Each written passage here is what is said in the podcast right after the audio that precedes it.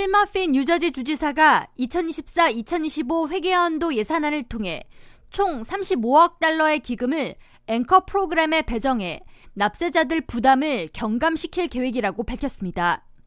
머피 주지사는 27일 새 회계연도 예산안을 발표하면서 앵커 프로그램을 통해 주택 소유주와 세입자, 시니어들에게 세금 환급 혜택을 확대하고 이들이 생활비 부담을 덜 수 있도록 하겠다고 말했습니다. So new families and long-time homeowners side by side. That's what makes a community. This budget will see to it that our communities remain welcoming to every family.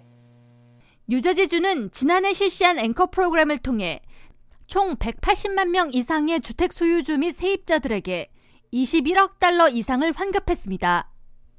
지난해 앵커 프로그램을 통해 주택 소유주의 경우 최대 1,750달러, 세입자는 최대 700달러의 환급금을 지급받았습니다.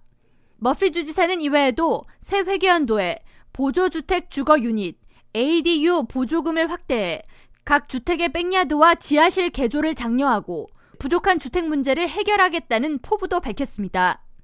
주지사는 이를 장려하기 위해 10개 이상의 각 local 정부가 최대 100만 달러의 지원금을 받을 수 있도록 경쟁시키고 이들 지역에 보조주택 주거 유닛이 활성화될 경우 추후 주정부 전역으로 이와 같은 체제를 확대시킬 예정이라고 설명했습니다.